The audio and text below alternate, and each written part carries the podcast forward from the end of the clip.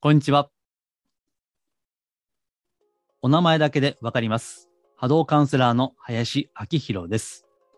人のオーラや物のエネルギーをお名前だけで感じ取る能力をベースに、スピリチュアル的なカウンセリング、ヒーリング、守護霊リーディング、タロットリーディングなどを行っています。このマジスピラジオは、真のスピリチュアル、また、脱お花畑スピリチュアルをテーマに発信しています。今回も音声で収録しています。前回ですね、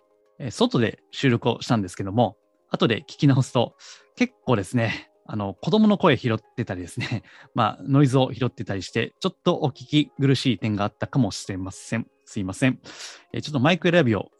やり直したいと思っています。え今日はですね、いつも通りクリアな音声でお届けしたいと思います。では、今回のテーマですけども、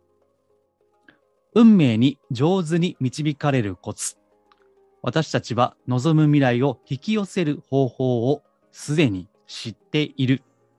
というテーマでお話をしていきます。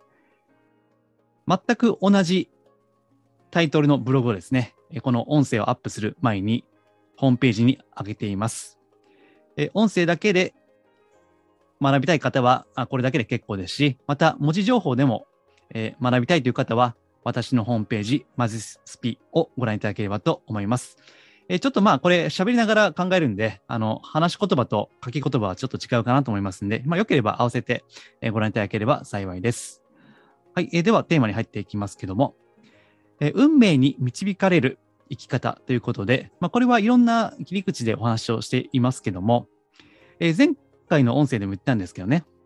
あの私、あの、最近、引っ越しを決めたんですね。えーちょうど引っ越しが2月の、えー頭ですね。あともうちょっとなんですけども、えそこでですね、不思議な感覚っていうのがありましてね、えそれが、未来の記憶ですね。未来の記憶。はい。えお聞きになったことはありますでしょうか？これ私の造語ではないんですね。時折この表現をされる方が他にもいらっしゃるので、もしかしたら言葉ぐらいはご存知かもしれません。ね、記憶というと普通は過去の記憶ですよね。それが未来の記憶というのは、えーなんとも矛盾する言葉ですけども、こういった感覚というのがですね、今回の引っ越しの時にあったんですね。で、今回ですね、半年ぐらい前からいろいろ物件を探してまして、結局決めたのはですね、最初に内覧した物件だったんですね。で、最初内覧した時ですね、まあ、結構いい物件だなと思いましたし、えその、いつも言ってる波動ですね、えー物のエネルギーを見ますと、最初言っていますけども、えー物件にも波動、エネルギーがあるんですね。でそれで、この1月から3月はですね、特に引っ越しのシーズンですから、そういったご相談も時々いただくんですね。でそれで、えー実際私があの住むわけですから、まあ自分事ですよね、完全に。それで、その物件の波動、なかなか良かったんですよね。うん、で、えーちょうど自分がイメージする間取りでもあるんだけども、ただちょっと狭くって、えーあとちょっとね、生活音がしたので、まあ、どうかなというふうに思っていたんですけども、でそこから他にもいろいろ物件をね、見ていくわけですが、なぜかですね、その物件のことが気になるんですよね。で、ネットで調べてね、あま、今あの不動産のあの物件情報はネットで全部ほぼ見れますんでね、えチェックして、あ、まだ空いてんなとかね。えでも今シーズンだから多分これ決めないと早く埋まっちゃうだろうなとかね。まあ、いろいろ気になっていたんですよ。で、まあ、ずっと気になってるんですよね。で、私、妻がいるんですけど、えある時ですね、妻に、あの物件どうやと、なんか今どう思ってる？みたいな話をした時に、いや、実は私も気になってると。その物件がね。いうことを、まあ、同じような感覚を抱いていたわけですね。でそれで結局、最初に内覧した物件に決めたわけなんです。で、その時に、最初内内覧した時にですね、まあ、なぜか懐かしい気持ちになったり、なぜかですね、あ、もしかしてここにするかもな、みたいな、そういった予感めいた感覚がしたりですね。えこういったことをですねあ、未来の記憶というふうに言ってるわけです。えその物件を見たのは初めてにもかかわらず、まあ、初めてな感じがしないとかね、えそういったことなんですね。で、これをですね、先日の無料のメールマガジンですね、まあ、毎週基本的には土曜日に出してるんですけども、そこでも言ったところですね、同じようなご感想を何人かの方からいただいたんですね。うん。なんか懐かしい気持ちになるとか、あ、多分ここに決めるんだろうなという感覚がしたとかね。えこういったことを未来の記憶と呼んでいるわけです。えなぜか、もう初めからここにすることが決められていたような感覚。えなんだか前から知っていたような感覚ですね。えこれを未来の記憶というわけです。まあ、これがですね、パートナーシップになると、これはスピーチュアル好きであれば、もう絶対ご存知のですね、ソウルメイトですね。えー、初めに、初めて出会ったんだけども、まあ、初めてな感じがしないとかね。で、ちょっと古い表現かもしれないけども、えー、ビビビと来るとかね。なんかありますよね、そういうね。えー、頭で考えているわけではない。えー、なぜかそういった感覚ですね。あるいは、えー、デジャブですね。えー、騎士感なんてね、書きますけども、えー、初めて来た場所なんだけども、なんだか初めてな気がしないとかね。それが、まあ、スピーチャー的には、過去世、前世ですね。それが関係しているんではないかという説もあるわけです。ですから、未来の記憶というと矛盾しますけども、意外とですね、この感覚というのは誰しもあるかなというふうに思っているわけです。で、この未来の記憶というのが今回のまあキーワードになってくるわけですね。で、もしこの未来の記憶が本当にあるとすればですね、えー、私たちは実はどんな未来を生きるのか、あるいはですね、将来どんな出来事が自分に起こってくるのかというのを前もって知っていると。前もって知っている。そして、その、ただ、すべて知ってる、ね、最初からわかるわけじゃないんでね。とはいえ、その断片ですね。え未来の記憶の断片というのが、ふとですね、感じたり、え心に湧いてきたりするといったことですね。えこういったことが、まあ、誰しも注意深くですね、え自分の内面を観察していれば、まあ、あるんじゃないかなというふうに思うわけです。ですから、より良い未来とか、あるいは思い通りの未来ですね。あるいは満足する未来を生きようと思うならば、この未来の記憶というものに対して繊細でいることが非常に大切であろうということですね。それを今回お話ししているわけです。うん。ただまあ、こう言うとですね、これはちょっとブログには書いていないですけども、じゃあ運命はあらかじめ決まっているのかと、全部決まっているのかというツッコミは当然あるかと思うんですけども、それはね、ちょっと違うかなと思うんですね。つまり、私はこれ前回かな、ブログでも言った、ポッドキャストでも言ったと思いますけども、未来は完全には決まっていないと。えとはいえですね、いろんな選択肢ですね、え起こるかもしれない、その選択肢のがいくつかあるわけですね。で、そのいくつかのうちどれになるかはまだわからない。えけれども、いくつかはある程度は大枠では定められているという感覚。まあ、これはね、正しいとか間違いではなくて、まあ、人生観や価値観にもよると思いますから、あくまで私の言っていることは一つの考え方ではあるんだけども、その未来のいくつかの選択肢の中で、その時の自分がある未来の一つのコースですね。道。それを感覚する。まあ、直感するということですね。これが未来の記憶なんですね。ですから、もしその未来の記憶ということに対して、まあ、ある予感がするわけで、その予感というのを大切にするんであれば、私たちはいたずらに未来何をするべきか、何をしなければいけないかという選択に対して迷うことが少なくなるかなというふうに思うわけですね。で、これが心理学とかコーチングとかの分野では、答えはその人の中にあるというふうに言われるわけです。ですから、例えば引っ越しで行けばですね、よく方角、方位方角をね、えー、鑑定を依頼する方もいらっしゃると思いますけども、まあ、そうやってね、えー、あなたは北に住みなさいとかね、えー、南がいいですよとか、いや、今はダメだと。半年後にしなさいとかね。えー、そういったことを、まあ、言われるよりもですね、えー、自分のその未来の記憶という感覚があればですね、えー、まあ、もちろんね、それを使うのはいけないといった意味じゃないですけども、え、自分でも決められる余地があるということですね。え、その分ですね、自由な選択が広がりますよね。えいちいち占い師がこう言うからって決めてるとね、自分で人生決定していないわけですから、まあ、非常に、まあ、ある意味では窮屈なわけですけれども、えその予感に基づくのであればですね、えもうちょっと楽にですね、この未来、人生ですね、生きることができるんじゃないかなというふうに思うわけです。えとはいえですよ、えこっからがちょっと難しいんですけども、あの普通ね、これ私もそうです。まあ、これお聞きの方とか、ブログお読みの方ですね、私結構ロジカルに喋っているのが感じられると思いますけども、えあくまでこの論理的に、常識的に、理性的に考えていれば、私たちは過去の記憶とか経験ですね、えー、それに基づいて決めるというのが、まあ、普通ですよね。あの、過去の失敗から学んで、えー、未来では二度と失敗しないようにしようということは、これ常識なんですけども、例えば、普段ですね、いろいろご相談をお受けしているわけですが、その中で、パートナーシップとか恋愛とか婚活などでご相談の方がいらっしゃるとしますね。でそこでいろいろ対応をした結果ですね、私がこういうわけです。あなたは本当は魅力的なんですよと。別にね、波動がめっちゃ重たいとか、めっちゃ暗いとか言うわけじゃないですよと。なんで、豊かなパートナーシップを将来気づけるね、その可能性は十分ありますよ。と言ったところでですね、まあ、ご本人が、いやいやいやいやと、またそうやって持ち上げてみたいなね。いや、私はそんな魅力もチャンスもないと。出会いがないんですと。ね。えこう言って、えー、全力で否定するっていう、まあ、ある意味では謙虚ですよね。謙虚な人。まあ、少なくはないですよ。うん。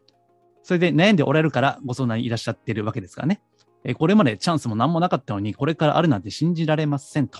いう、まあ、これはもっともな、えことですよね。えこれはあの過去に基づいた経験や体験、そのデータから言ってるわけで、まあ、極めて常識的なんですよね。ただ、そこでもし未来の記憶という、そこへの感覚、まあ、感性ですね。それが開けているとするならば、そしてその記憶にね、引っかかる部分があるとしたらですね、あ、今は、まあ別にそんな出会いとかないんですけども、まあ、もしかしたら今後は、まあ、あるいは今年はね、なんか豊かなパートナーシップ築ける、そんな自分もいるかもしれませんねと。いや、実はですね、あの、今年、新年のお参りした時にね、初詣行った時に、なんか今年はちょっといけんじゃねという感じがしたんですよ、みたいな。まあ、これは別に論理的な根拠はないんだけども、まあ、そんな気がしましたと。いうですね、えそういったお話をいただける場合もあるんですよ。うんまあ、こういった時に、まあ、その未来の記憶というのは、もしかしたらデタラメかもしれない。けども、あくまで感覚ですよ。いい悪いじゃなくてね、正しい間違いじゃなくて、感覚としてそういった感じがしていると。未来の記憶が開いているといったことがあるんですね。ですから、そういった予感がするんであれば、それを信じてみるということですね。それが非常に大事なわけです。今までの自分からすれば確かにちょっとぶっ飛んでいるかもしれないけども、なんかよくわからんけども、そんな素晴らしい未来もこの先あるかもしれないなということで、ちょっとね、実はワクワクしてる自分もいたりするという、この感覚ですね。その感覚をですね、ぜひ大事にしていただきたいんですね。あというかね、人間があのなんか新しい行動をするっていうのは、そういった感覚がなければなかなかできないんですよね。もちろん、過去の経験やデータに基づいて、論理的に理性的に常識的に行動するのは賢いんですよ。まあ、それがある意味成長ということですし、まあ、大人というのはそういうことだと思うんですけども、ただ、まあ、マジスピ的に、まあ、真のスピーチャル的に言えばですね、ちょっと面白くないんですよね。うん、なので、まあ、今回はちょっと論理的な根拠はかけるんですけども、未来の記憶というのをちょっとぜひイメージ、基づいてみてくださいということをお伝えしているわけです。え、そうやってですね、未来の記憶というのを意識して生きるようになるとですね、うん、日常のささやかな出来事や体験ですね、それが何らかのサインやメッセージとして感じられるようになってくるということがあるんですね。これは、まあ、いわば偶然を生かすということですね。例えばですね、これはブログには書いていないんですが、今思いついたんで言いますと、実際の過去のカウンセリングですよ。えこういったことがあったんですね。え派遣会社の担当ですね。あの、派遣会社、派遣社員さんじゃなくて、派遣会社で働いてる方からのご相談でした。えその派遣会社での働きはもう10年以上あってね、もうベテランと周りから言われていることなんだけども、どうもですね、会社を辞めようかなと。本当に好きなことがあって、まあ、それをしようかなと。でも、まあ、収入は安定もしているし、人間関係は良好ですしね。だからちょっと今辞めるのはどうかなということでご相談に来られたわけです。で、その方はあの3回ほどね、カウンセリングをしたんですけども、あの、その時に不思議なことがあったんですね。ある時、道を歩いているとですね、まあこれは女性あるあるかもしれませんけども、ヒールですね。え靴のヒールが、なんだっけな、マンホールかなんかに挟まって、外れたらしいんですよ。でそれでこけてしまって、え足を強く打ってね、えそれで、えしばらく松葉杖で過ごすことになってしまったんですね。で、その時にね、あの、その方がこういうふうに感じたわけです。あ、これ歩けなくなったということは、もうこの会社いいのかなと。やめた方がいいのかなということを感じたということですね。それで、その後ね、まあ、すぐに辞めなかったんですけども、いろいろその本当にやりたかったことへの準備をしながらですね、えちょっとずつ仕事を減らしていって、え最終的には辞めたという、こういった事例があったんですね。で、この未来の記憶ということに絡めて言えば、その断片というのが、この足をくじく、ね、ヒールで足を取られると、足を痛めるという出来事になったということなんですね。だからね、これはあの論理的に考えれば正しいか間違いか分かんないんですよ。ただ、その方はですよ、そのたまたま偶然起こったその事故によってですね、えーこれは運命からの、宇宙からの何らかのサインではなかろうかと。もうやめた方がいいよというメッセージはなかろうかということを感じたわけです。で、私はそこでですね、波動の流れっていうのを見るんですね。えーその出来事がそのご本人にとってどんな意味があるか、あるいはそこから流れてくる、うん未来への展開、まあ、それ何かっていうことですね。まあ、いつも言ってる波動ですね。それで見ていくんですけども、まあ、なかなか筋、流れっていうのは決して悪くはなかったんですね。なんで、まあ、あの、そのご判断いいんじゃないですか？ということで、それで、まあ、ちょっとずつ準備をされて辞めていたということがあったわけです。でね、そこで、その、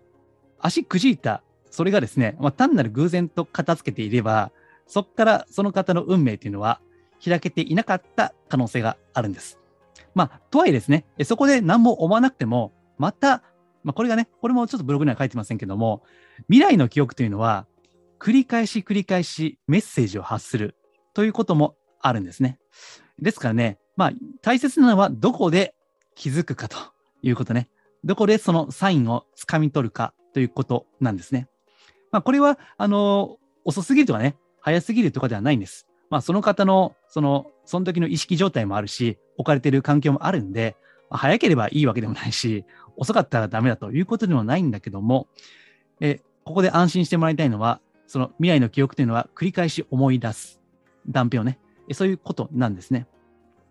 ですから、私たちが過去の記憶だけじゃなくて、あの、それは当然大切な常識ではあるんだけども、同時に未来の記憶ですね。そこに好奇心を持って、ワクワクしてね、そういった感覚を、まあ子供みたいな心ですよ。例えば、まだちっちゃい子供がですね、いや、お母さん、それはまだ前例がないんでやりません。みたいなね。そういったことやらないじゃないですか。もう思いつくままにやりますでしょ、えーそういった、まあそこまでじゃなくてもいいんですけども、まあつまり好奇心とかワクワク感を持ってね、未来の記憶ですね。まあその、もし大いなる存在、大いなる宇宙というのがあるとすればですよ、そこから語りかけてくるような、えーささやかな断片的なメッセージやサインに耳を傾けるということ。えーこれがですね、こう、運命に導かれる生き方を生む。そして、まあ、その生きやすくなるっていうことですよね。えーそれにとって大切なあ心がけじゃないかなというふうに思います。うん。まあ、ただね、あの、難しいのは、その、まあ、過去に基づいて動いていくというのは、やっぱ過去失敗したから、まあ、未来では失敗しないようにということでね、そういった、その、ある意味学んでいるから動けないというのもあると思うんですよ。ですから、そこには、例えば心の痛みだったり、まあ、すごい過去を傷ついたトラウマとかね。だから、例えば恋愛でいけば、もうすごいもうボロボロの恋愛したから、もう恋なんてしない絶対みたいなね、ありますよね。ただ、すごい合理的ではあるんだけども、もう恋なんてしない絶対って言ってると、もう将来的なそのパートナーシップとか恋愛とかね、そういった可能性は著しく減りますよね。ですからね、あの未来の記憶を生きるにはですよ、そんな過去の痛みとか、まあ、あるいは恐れと言ってもいいですね。それを手放していく、うん、心を浄化していくということも必要なんですね。まあ今日はちょっと心の浄化はメインテーマじゃないんで、また別の機会に語りますけども、うん。まああの、簡単ではないです。これはね。あの、マジスピというのは、あの、お手軽なスピーチャルではありませんので、えただ、その未来の記憶っていうのを踏まえてですね、うん、生きていくっていうのが、あの、本当にこう、スピーチャルを生きる大切な、うん、心がけかなと思いますので、ぜひですね、え、意識していただければと思います。え、また、あの、ブログでですね、え、文字であの書いていますんで、より学びたい方は、えー、ぜひ私のホームページ、マジスピを覗いてみてください。はい。えー、では、今回は以上なんですけども、またですね、えー、こういったテーマは、えー、毎週末発行しているメールマガジンでもお伝えをしています。えー、私のホームページ、マジスピをご覧いただければ無料でご登録いただけますので、ぜひですね、えー、そこそこも、えー、ご参考にいただければ幸いです。はい。では、今回は以上なんですけども、では、ちょっとした雑談なんですけども、今、引っ越しの荷造りをしていまして、部屋が段ボールだらけなんですけども、え本棚漁っていますとね、例えば過去なくしたはずの大切な書類が出てきたりとかですね、なぜか帽子が本棚のその隙間から出てきたりとかですね、まあいろいろ発見があります。